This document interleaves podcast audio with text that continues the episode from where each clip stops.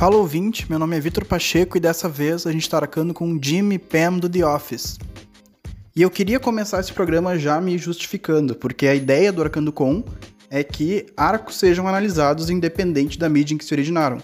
E, teoricamente, a gente pode discutir de uma forma bem ampla o que é um arco aqui. Porque até agora a gente estava usando o arco como um sinônimo de uma estrutura narrativa com início, meio, fim. E aqui o que a gente vai fazer, na verdade, é imaginar arco de uma outra forma. Deve ter alguma teoria narrativa que explique de uma forma direitinho o que é um arco, mas eu quero que vocês imaginem um arco realmente com o formato de um arco, algo que não é reto. Aí sim a gente já pode fazer um paralelo com uma outra expressão que tem, que aí sim vem da um termo que vem da teoria narrativa, que é personagem plano e personagem esférico. Personagem plano é o personagem que não tem mudanças. É o personagem que começa de um jeito, ele é raso e ele continua daquele jeito até o final. A gente pode pensar, sei lá, no Creed, do próprio The Office. Ele é uma piada dele ser um, um criminoso, dele ser insano, e ele continua sendo aquela piada até o final. Personagens redondos ou esféricos são aqueles que são mais aprofundados, têm coisas que se destacam, têm elevações. E um personagem se torna esférico através de um arco, porque o movimento é o mesmo, o movimento é uma curva. A gente pode até parar e pensar um pouco e chegar à conclusão de que o Creed pode ser esférico se a gente imaginar que ele começa só como figurante, depois a gente vai descobrindo essas outras características dele, mas isso é uma coisa pessoal, é uma coisa que pode ser discutida. Jim e Pam são esféricos, assim como Michael, assim como Dwight. Mas, primeiro de tudo, eles são um casal em construção e eles têm um arco de construção enquanto casal. É sobre isso que eu vou falar aqui. Vou falar sobre The Office e vai ter spoilers da primeira até o episódio 5 da sexta temporada, que é até onde eu assisti.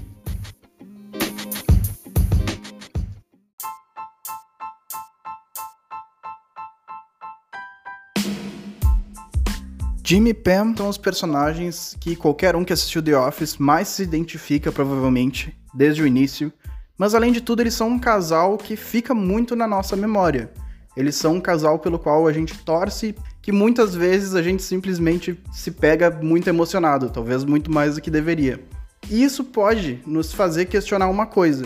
O que que constrói um casal que fica na nossa memória? O que que é um casal que é marcante e por que motivos eles são marcantes?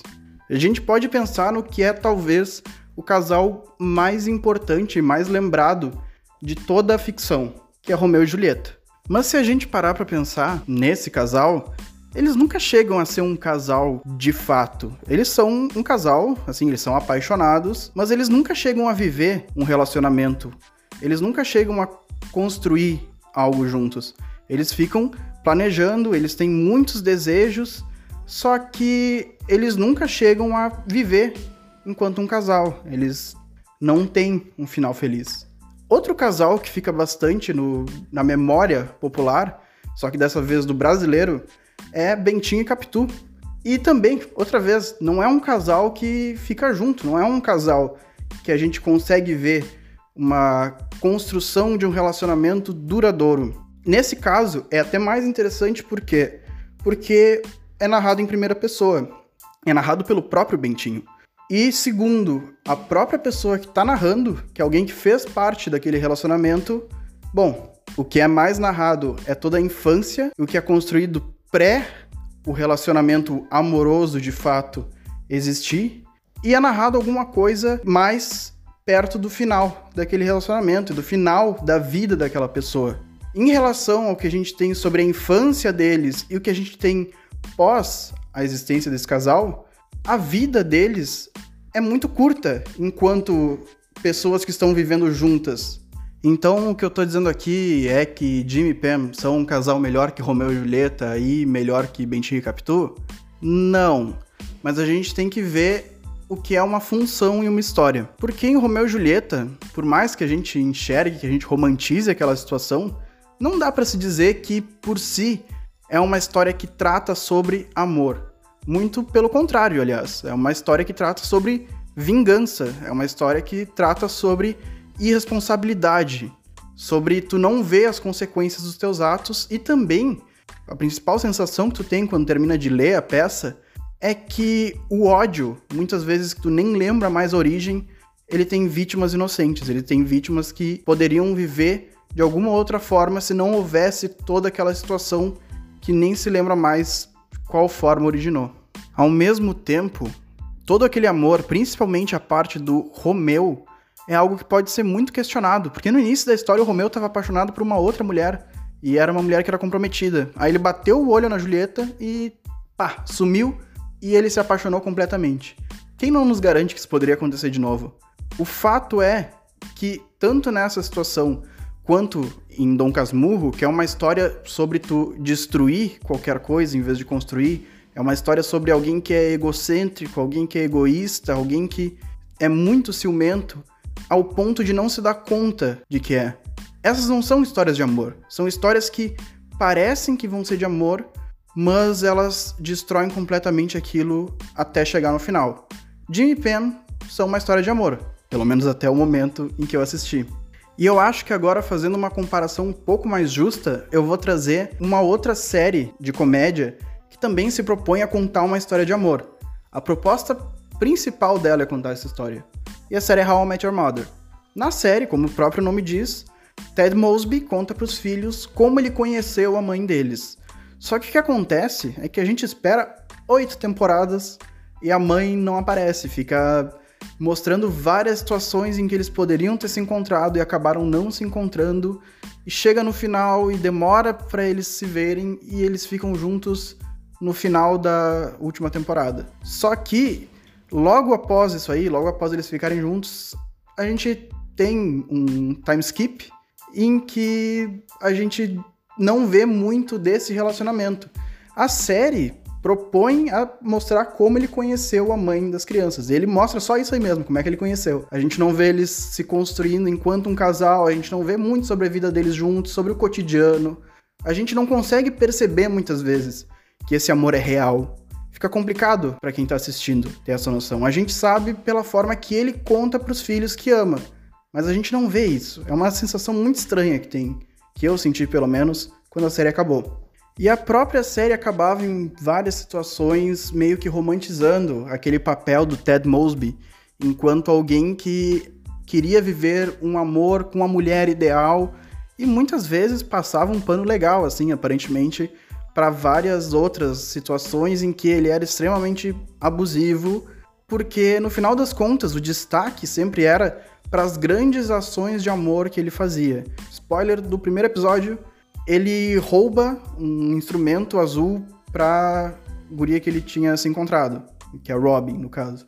E em outra situação, ele vai lá e faz todo um jantar romântico com uma moça que não tinha tempo, então ele faz o jantar em dois minutos. Essas são grandes situações, são coisas grandes, são grandes demonstrações de amor, mas que não se aplicam no dia a dia, quando tu fala do Ted. Com Jim e Pen, a gente tem exatamente o oposto. O que a gente tem são situações do cotidiano, mas isso fala tanto do Jimmy e da Pam quanto de The Office em si. Porque diferente de todas essas situações em que a gente não vê os personagens agindo como um casal ou então tendo o seu relacionamento desenvolvido enquanto um relacionamento, Jim e Pam, eles não ficam juntos só no final. Eu acho que essa ideia de ficar juntos só no final vem muito, talvez, da literatura antiga, que se mantém até agora. Porque parece que é muito, até do ser humano, a gente buscar conquistar algo. Mas o que, que a gente faz a partir do momento em que a gente já conquistou? Se tu pegar no trovadorismo as cantigas que tinham, tanto a cantiga de amigo quanto de amor, o que a gente tinha era uma situação de um amor que não se concretizava. Então tu tinha uma mulher que estava muito triste porque o amado dela tinha ido para as navegações, tinha se afastado, tu também poderia ter um homem que tem uma mulher que é inalcançável para ele, que ela é casada, que ela é de uma classe social superior. Então, sempre tem essa ideia de querer buscar algo que é inalcançável. Só que hoje em dia, muitas vezes a gente alcança, tanto na vida real quanto na ficção. E a pergunta que fica é: tá, e aí? Porque a partir do momento em que tu alcança aquilo, se torna muito mais menos glamuroso, na verdade torna muito mais simples. E a ideia de simplicidade muitas vezes parece que é o oposto de amor. Por isso que hoje em dia as pessoas também preferem muito mais ter os crushes, ter as crushes, aí tu vai lá, conquista ela, dá teu jeito, fica com aquele nervosismo de saber o que, que ela tá pensando de ti, o que, que ela acha de ti, o que, que tu vai puxar, o que, que tu pode falar para ela falar, para ela pensar. E a partir do momento que tu vai ficar com aquela pessoa, aquilo acabou e tu parte pra próxima. Ela também parte pra próxima. Porque a graça é ter essa conquista, não o que vem depois, porque o que vem depois não é glamourizado. A gente pode até pensar que isso aí mudou com o tempo, porque né, faz muito tempo desde o travadorismo, mas se tu parar pra pensar e olhar essas músicas que fazem sucesso hoje, muitas delas são sobre tu querer alguém e não conseguir, ou então tu tá terminando com alguém porque tá tudo uma merda. Nenhum é, olha, nosso cotidiano aqui, a gente tá construindo algo feliz, pelo menos não a maioria. Eu sei que tem as exceções, mas o que eu quero dizer é que, pensando em Legião Urbana, ainda é cedo, sempre vai fazer muito mais sucesso do que o mundo anda tão complicado. A gente valoriza pouco o que é do dia a dia, porque o que é do dia a dia realmente não parece tão excitante quanto algo que eu não sei se vai dar certo ou errado. E The Office acaba por ter muito a ver com essa ideia de algo que não é tão rebuscado. Porque é uma série em que dentro da série estão gravando um documentário sobre uma empresa que vende papéis em uma cidade que chama Scranton. Então é algo que não é nada glamuroso.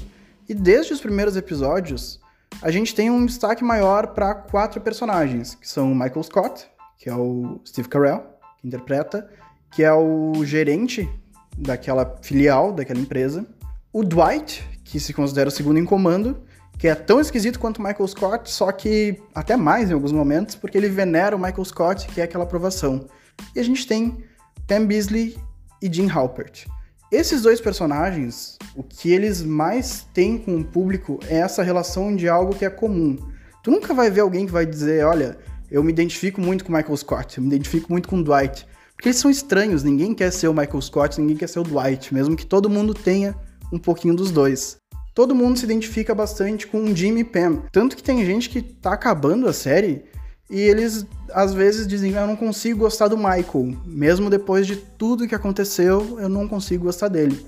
Mas ninguém vai dizer que não gosta de Jimmy e Pam. Todo mundo gosta de Jimmy e Pam. Porque eles são o público, eles são aquela pessoa que olha aquela situação e fica chocada com aquele absurdo que tá acontecendo. E ao mesmo tempo, enquanto eles representam isso pro público, eles representam isso um pro outro. Jim e Pam são a normalidade no meio daquela loucura. E eles encontram um no outro o apoio que querem. Então, o que a gente sempre vai ter são essas cenas que focam no olhar de um pro outro. E isso é uma coisa muito interessante e muito legal. Eu tenho que parar de falar interessante, eu falo muito interessante. Isso é uma coisa muito legal porque é um reforço em algo simples. Não é algo grandioso que está acontecendo. Desde os primeiros episódios a gente já percebe que o Jim gosta da Pam, que a Pam gosta do Jim, só que tem um porém nessa história que é a Pam tá noiva do Roy. E o Roy é um completo babaca. O Roy, ele é completamente escroto, ele não dá bola pra Pam, ele não deixa que ela cresça enquanto pessoa. Então qualquer ideia que ela tem, qualquer vontade que ela tem, a gente acaba vendo sendo reprimida pelo Roy e ela não percebe, ela só aceita. Ela tá acostumada àquilo. Parece que é mais fácil ela aceitar do que ela tentar fazer alguma coisa de forma diferente.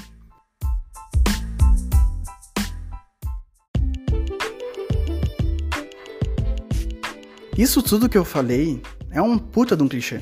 Assim, se fosse só isso, a, a série, e eles fossem ficar juntos no final e no meio tivesse um monte de reviravoltas, eles não iam ser diferentes de muitos personagens de outras séries de comédia que tem. É, eles poderiam até fazer uma alusão a, sei lá, a Friends. Eu não assisti Friends, fica complicado eu falar. Assisti três temporadas, não é para mim. Mas a gente poderia pensar nisso aí, né? De ah, várias reviravoltas para no final ter essa conclusão dos personagens. Mas o que acontece é que eles ficam juntos e antes da metade da série, se não me engano ou na metade da série, um pouco depois da metade.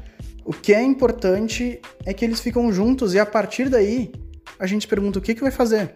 Porque se já foi contada essa história de conquista de um pro outro, se já foi contada essa história de como eles ficaram juntos, o que, que tu vai contar desses dois personagens?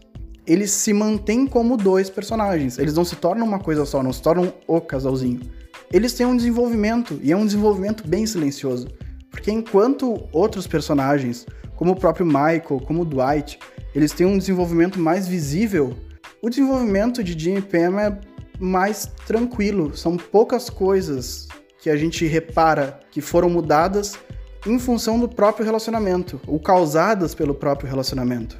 Quando a gente tem os primeiros episódios, ou até toda essa parte em que a Pam tá com o Roy, ela serve também como um público para as peças que o Jim prega no Dwight.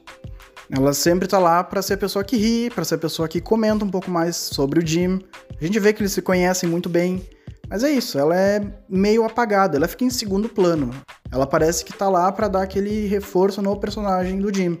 Quando os dois começam a se relacionar, a Pam, ela tem umas mudanças que são drásticas, só que ela não faz essa, esse link com o relacionamento que ela tá agora, ou com ela não tá mais com o Roy.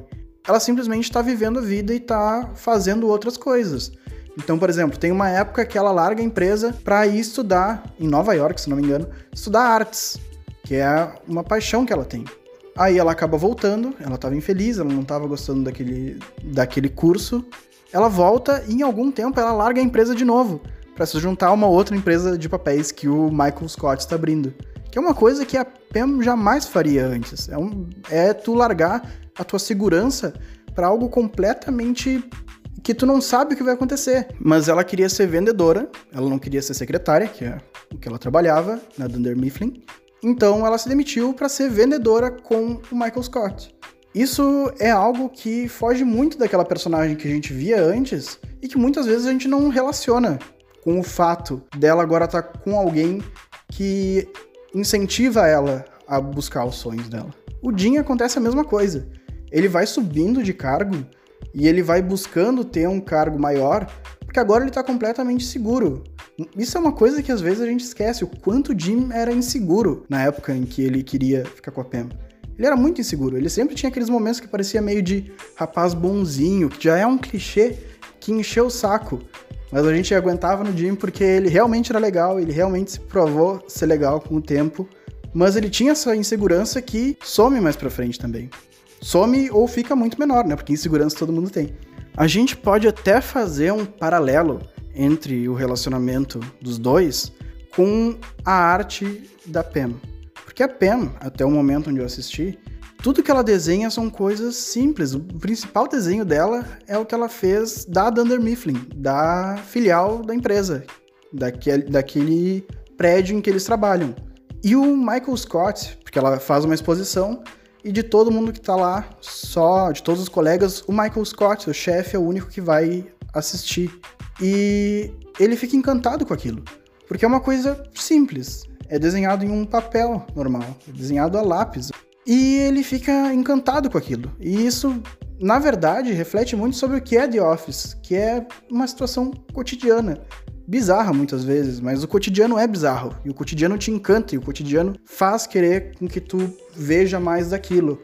The Office tem muito sobre ver pequenas coisas e como essas pequenas coisas, dependendo do teu ponto de vista, podem significar muito, podem ser bem grandes. E só finalizando esse raciocínio sobre a Pam, tem alguns momentos antes dela estar com o Jim que marcam essa ação na personagem, principalmente quando ela bebia que ela realmente parecia mostrar o que mais para frente ela vai fazer já normalmente.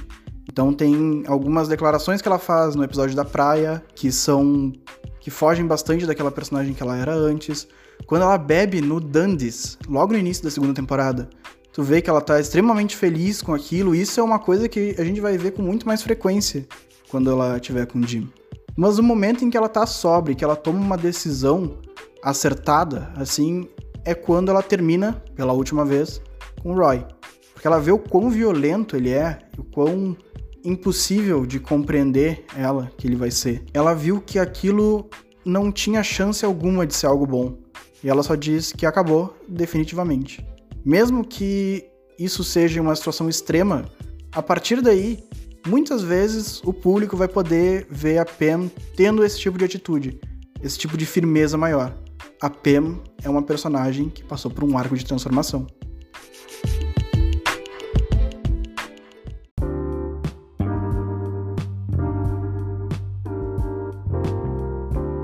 Também eu vou dar um espaço aqui para uma figura que é muito importante para esse casal e que algumas vezes pode ser esquecida até por eles mesmos. E essa figura é o Dwight. Eu acho que além do Michael, Dwight tem um papel fundamental na construção de Jim e Pam, porque assim como eu falei das peças que o Jim prega no Dwight, tem toda essa ideia dele ser um estranho e deles terem que se unir contra esse estranho, deles terem que se manter firmes assim. Mas tem também um momento, principalmente com cada um desses dois personagens, até o momento onde eu assisti, que mostra que o Dwight e eles realmente têm alguma proximidade. O primeiro deles é quando o Jim tá namorando a Karen. E a Pam, ela vê os dois juntos e acaba indo para um canto e começa a chorar. E ela não para de chorar. O Dwight tá saindo do banheiro e vê ela naquele estado e pergunta quem é que te fez isso e tal. Ele fica realmente muito preocupado até ele abraçar a Pam. E naquele momento o próprio público percebe o quanto eles são amigos e o quanto eles podem se apegar um ao outro mesmo em todas essas situações bizarras que tem. Mesmo o Dwight sendo muito estranho, ele é um personagem que vai sendo desconstruído com o tempo, assim como o Michael Scott. E logo nessa cena tem uma piada muito boa, né? Porque o Dwight é um baita de um babaca também. E quando ele tá abraçando ela, ele pergunta: Suas TPMs são sempre assim? Mas eu acho que além disso, além de continuar mostrando que o Dwight é um babaca, ele mostra que realmente ele se importava com aquela personagem, ele se importava com a Pam. Tem alguns outros momentos do Dwight em que ele realmente tem uma boa interação com os personagens. Quando a Phyllis sofre um assédio, ele é a pessoa que mais ativamente tenta fazer alguma coisa. Quando o Jim vai levar um soco do Roy, e o Roy invade o escritório e vai agredir o Jim, é o Dwight, que usa spray de pimenta para defender ele. É um personagem que tem seus momentos, e com o Jim tem um momento muito bom, que o Dwight está sofrendo por uma desilusão amorosa, né? Que é a mulher que ele ama, que é a Angela, tá com o Andy. Ele tá chorando e o Jim diz: Olha, eu já passei pela mesma coisa que você tá passando, eu senti isso aí e eu cheguei a me mudar de cidade, porque ele se muda uma época, ele vai para outra filial, para não ter que ver a Pam com o Roy para não ter que passar por isso. Isso é algo que eu não desejaria nem pro meu pior inimigo, por isso eu não desejo para ti. Logo depois disso aí, enquanto o Jim tá falando essas palavras que seriam para consolar o Dwight, ele se levanta logo em seguida, vai lá e dá um beijo na Pam. Porque isso foi um momento dele mesmo, relembrar tudo que ele passou e como ele tá feliz de ter chegado onde chegou. Isso é uma coisa que eu vejo que falta em muitas construções de casal, desses casais do imaginário popular, que é esse momento, assim, da gente perceber. Eu digo da atualidade, tá? Eu não me refiro àqueles exemplos de personagens mais antigos. Mas esse momento em que o próprio personagem se percebe o quão feliz ele tá naquela situação em que ele se encontra. Que é uma coisa que ocorre no dia a dia, ocorre com os casais. Mesmo que tenha toda essa ideia de que, de que o legal é a conquista, de que o legal é tu realmente chegar no ponto que tu chegou, sempre tem aquele momento em que tu olha para trás, tu vê o que tu percorreu e tu pode aproveitar aquilo. Tu pode aproveitar aquele momento e é isso que essa cena nos mostra. Uma coisa muito bonita, na real. E a gente também tem alguns outros momentos, agora já que não envolvem mais o Dwight, mas é que me fazem pensar em relação a outras séries. Porque quando a gente tem um casal junto, em alguma série, o que acontece no roteiro quase sempre é alguma situação que não permite mais que eles estejam juntos, que eles, enfim, vão brigar, vão ter atritos, porque tem que ter conflito em uma história, né? Mesmo que muitas vezes aquilo não pareça fazer parte da construção de personagem anterior. Então, o Ted, que já é o exemplo que eu usei antes, o Ted tem que ficar com a mãe das crianças, que eu nem lembro o nome para vocês verem o que acontece, né? Então, no meio do caminho, ele vai ter vários amores e sempre tem que dar errado. E muitas vezes o que dá errado é que ele é um puta de um babaca. E isso aí a série faz assim, sem nem pensar duas vezes. Muitas vezes o que acontece é que ele é completamente idiota, mas a, o que é compensado pelo roteiro é que ele tem grandes atos de amor. Então parece que uma coisa faz a outra se equivaler. Só que é complicado quando tu para pra pensar que esse é o personagem que a gente tem que sentir maior empatia. Jim e Pam têm os momentos até agora que poderiam cair nisso aí, mas ainda bem que não caíram. O roteiro fica muito melhor por eles não caírem nesse tipo de situação. As duas que eu lembro aqui, que eu vou apontar, são quando Jim encontra o Roy num bar, os dois já estão de boa. Ele conta que a Pam tá estudando artes em outra cidade, que tá saindo com amigos naquele momento. E o Roy diz: É, mas você era um amigo, né? E o Jim fica completamente inseguro. Lembram que eu falei que ele era inseguro antes? Essa insegurança volta. Ele pega o carro e vai dirigindo até Nova York. Se não for Nova York, cidade que ela tá morando, eu vou deixar aqui, porque eu tenho quase certeza que era. Ele vai até Nova York. Quando ele tá chegando na cidade, ele simplesmente volta e ele olha pra câmera, né? Porque afinal é um documentário. E diz: Não, não. Não é o tipo de pessoa que eu sou e a gente não é esse tipo de casal. E isso é tão bom, isso é algo que, se eles quisessem estender essa situação do dia inseguro, ele podia ir lá, eles podiam ter uma briga, podia ter um conflito que ia se resolver e no futuro Jim ia confiar mais nela. Só que não, esse não é o personagem que a gente conheceu até agora. Se o personagem que a gente conheceu antes deles terem o um relacionamento era dessa forma, que é que não é controladora, que é uma forma que confia muito nela, que conhece muito ela, por que, que eles iam modificar o personagem dessa maneira? E outra situação é quando Jim compra a casa, que era dos pais dele, e compra para ele pra Pam de surpresa. E ele vai mostrando, e tem um carpete que não é muito fácil, né, de, de limpar. Tem muitas coisas que são velhas, tem um quadro que não desgruda da parede, que ele é horroroso, mas é uma casa assim, que não é num bairro muito bom, mas ele montou um estúdio para Pam na garagem. Ele comprou uma casa para ela.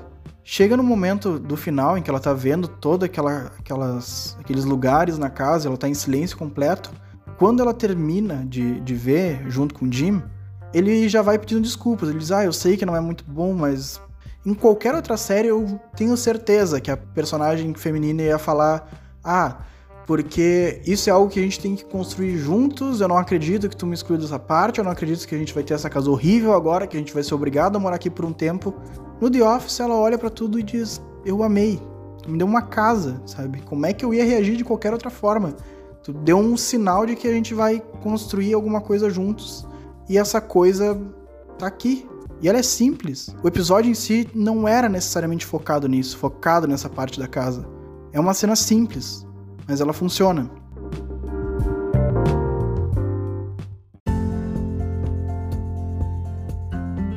E tão simples quanto essas situações que eu falei é o pedido de casamento que acontece. Porque o Jim planejou pedir a Pam em casamento com fogos em um evento que ia acontecer na Dunder Mifflin. Se não me engano, era a despedida do Toby, com todo mundo em volta. Ia ser um grande pedido. Ele organizou tudo isso assim, na surdina.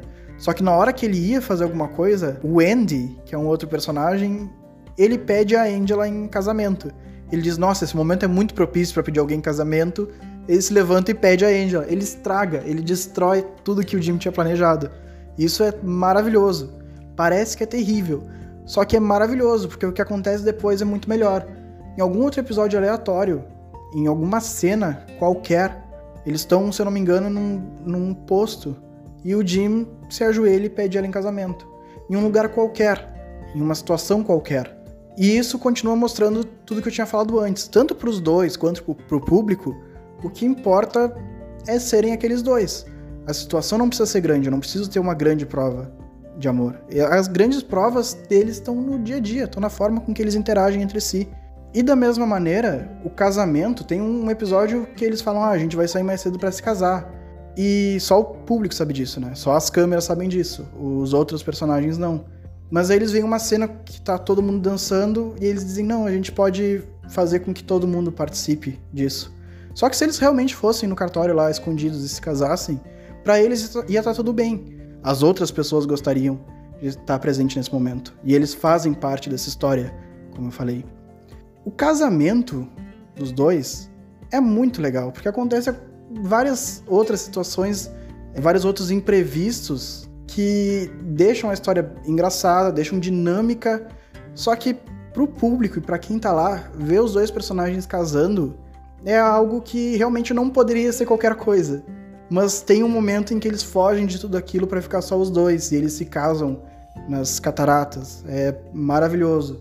E tem a, a cena em que todos os outros personagens da Dunder Mifflin, alguns parentes, eles dançam uma música do Chris Brown, Forever, que é ruim, é ruim, é brega.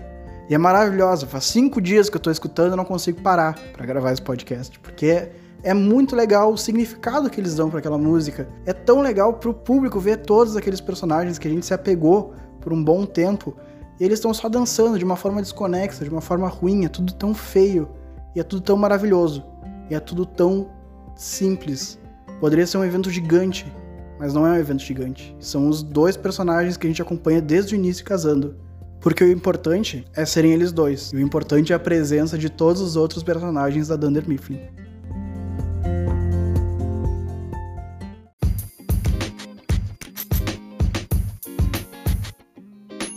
Esse foi um episódio que eu adorei gravar.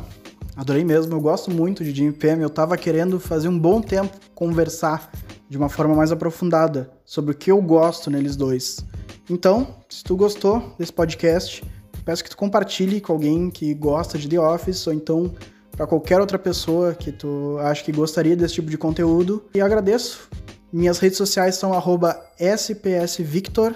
Se vocês tiverem qualquer outro comentário a fazer sobre esse programa os anteriores, que foram meio que um piloto em duas partes, vocês podem me mandar por direct.